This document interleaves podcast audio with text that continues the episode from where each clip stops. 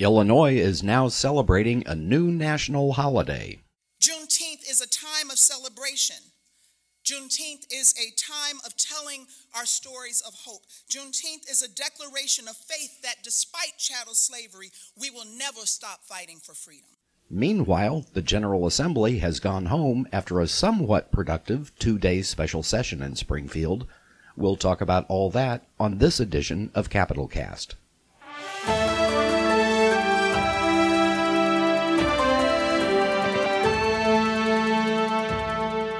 Hello and welcome to Capitol Cast, a regular podcast of Capitol News Illinois. I'm Peter Hancock. On Tuesday of this past week, Governor J.B. Pritzker signed a bill designating June 19th as an official state holiday to be known as the Juneteenth National Freedom Day. It commemorates the day in 1865 when federal troops entered Galveston, Texas, and told the enslaved people in that state that they had been freed two and a half years earlier by President Abraham Lincoln's signing of the Emancipation Proclamation. The bill signing took place at the Abraham Lincoln Presidential Library and Museum in Springfield, and fittingly, it was done in front of one of the few remaining signed copies of that document.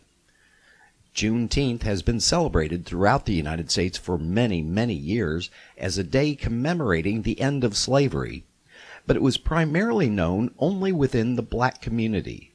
That is, until about a year ago, following the killing of George Floyd and the protests that followed, calling for the United States to come to a reckoning with its history about race. State Representative LaShawn Ford, a Chicago Democrat who sponsored the legislation, explained why it's all right if you didn't know about the holiday until recently. Because it's our school systems that have failed all of us, not just black people, but also white people, brown people have been miseducated in our school system. That's why the Black Caucus and our colleagues did inclusive history so that that is no longer a problem. Now, for anyone who still doesn't understand why Juneteenth is so important in the black community, or why all Americans should take notice of it, Lieutenant Governor Juliana Stratton, herself a descendant of slaves from Mississippi, explained it as only she could.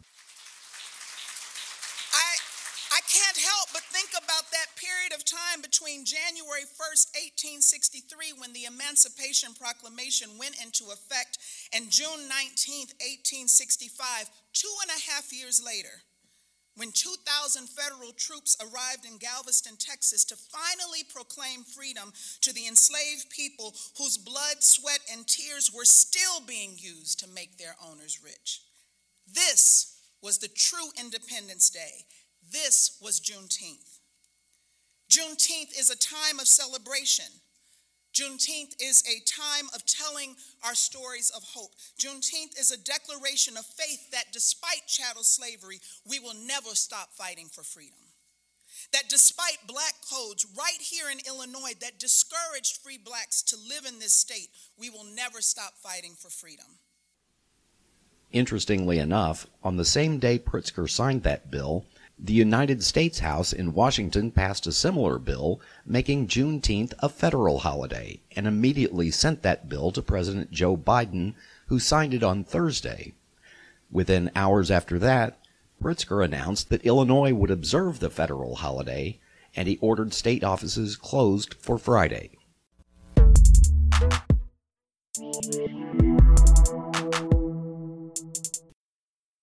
And with that, we'll bring the conversation back here to the newsroom. I'm joined by our State House Bureau Chief, Jerry Nowicki.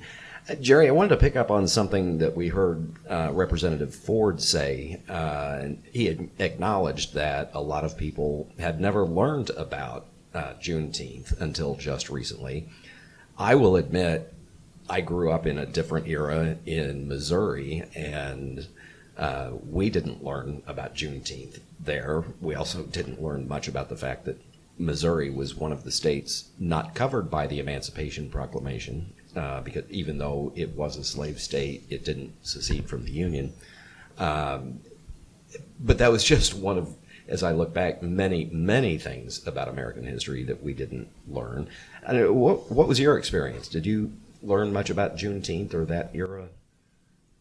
Um, not really. No, Juneteenth. I would say no. That era, you know, you had the sort of baseline understanding, but I don't think it really got into it too deep deep in terms of Juneteenth. I thought one of the interesting perspectives at that news conference that you and I both covered was uh, Senator Doris Turner from Springfield. She said she grew up in Texas and her parents um, had always celebrated Juneteenth. She's an African American woman, and they they had always it had always been a major celebration. But she said even in Texas, it was sort of not really observed by the white community there. So she was pretty emotional as she spoke about what this means for her um, coming from Texas and being in Illinois now.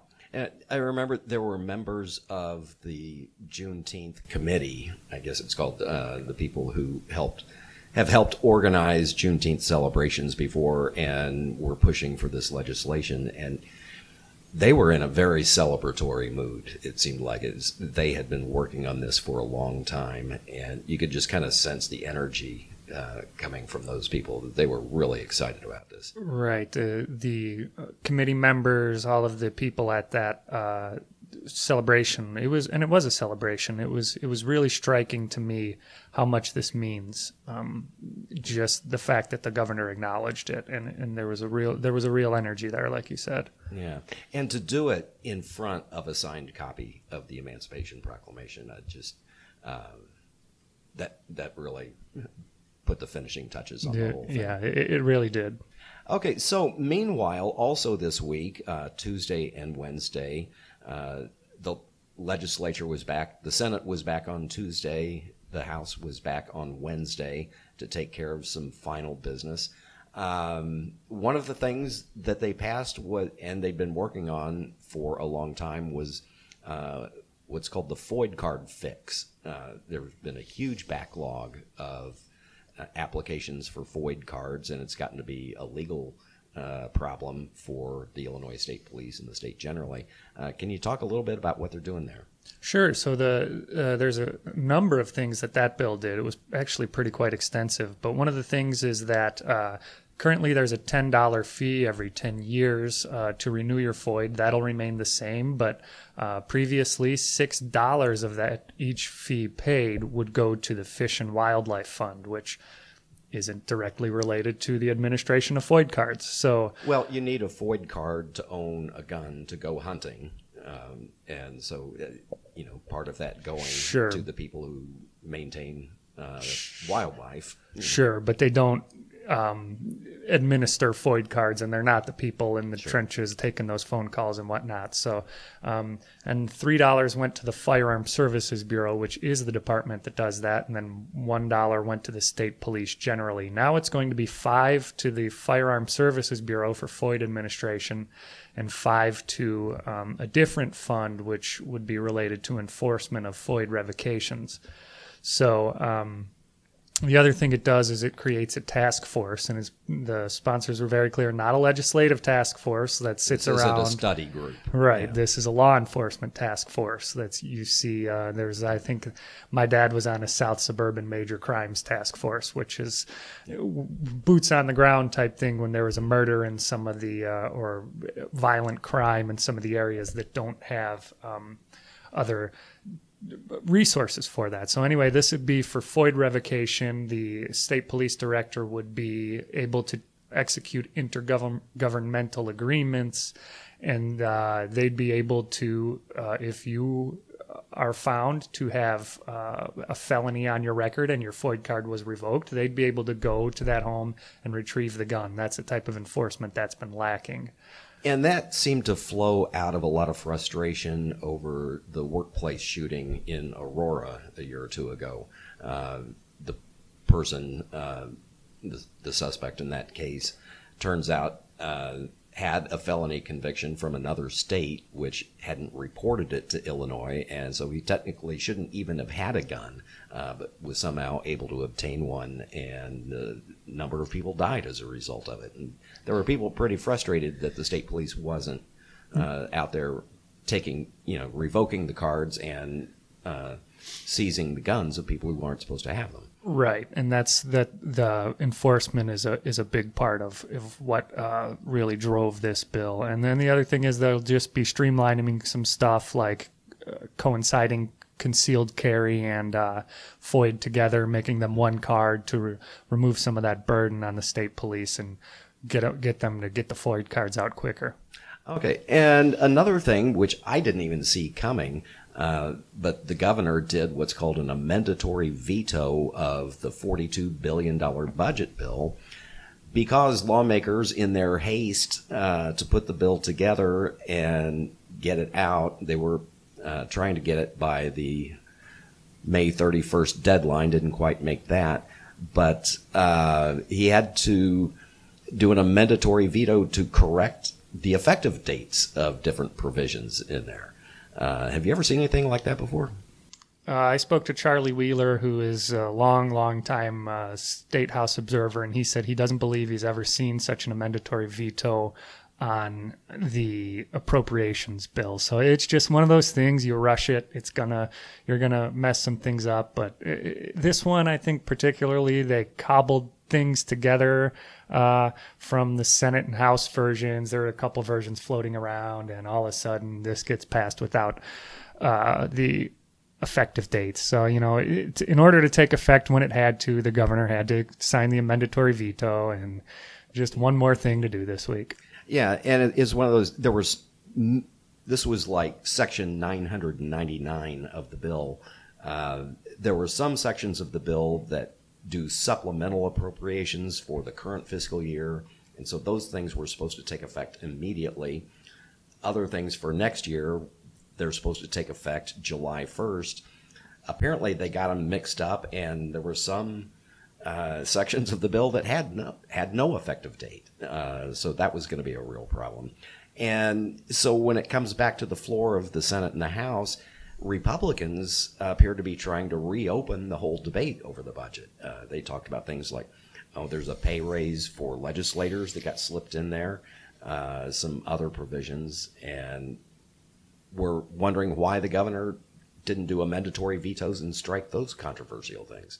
Yeah, and this was the budget that was passed. It was kind of a pipe dream to think that the super minority would be able to force the Democrats into another debate as to change some of the things when Democrats control everything. So it was, yeah, never really going to get too much traction there. Okay, and finally, late this week, you wrote about this. Uh, the state has been trying various things to incentivize people to get their COVID 19 vaccines. Uh, and they've now opened up uh, a kind of lottery. If you get a vaccine, uh, you're automatically entered into this lottery. Tell me a little bit about this. Yeah, it's ten million dollars. There will be seven million dollars cash prizes, three million dollars uh, for scholarships for those aged twelve to seventeen. They'll be eligible for one hundred and fifty thousand dollars scholarships, and then the cash prizes will either be one hundred thousand or three one million dollar prizes. As long as you're vaccinated, you're entered into the lottery. Um, and if you win the lottery, the IDPH will call. They'll say, Can we share your information with Illinois Lottery so you can win this prize? You say yes or no. And then you can choose to not have your name uh, shared with anybody if you win the lottery. So you could get your money and not tell anyone about it. So this is on top of the what we call the shot in a beer uh, incentive that went through the legislature. Uh, if you show proof of vaccine, you can get a free drink at participating bars. Uh, there was another one where you can get a free day pass at Six Flags um, up in the Chicago suburbs. Uh, so, with all of these incentives, where are we on the vaccination front? Yeah, they hit 70% for a uh, number of Illinoisans that have received at least a first dose. So as long as you have that first dose by July 1, you might might win the million. Okay. Well, we're going to leave it at that for this edition of Capitol Cast. Capitol Cast is a production of Capitol News Illinois, a State House reporting project of the Illinois Press Foundation. Until next time, this is Peter Hancock on behalf of the entire CNI News team saying stay safe and thank you for listening.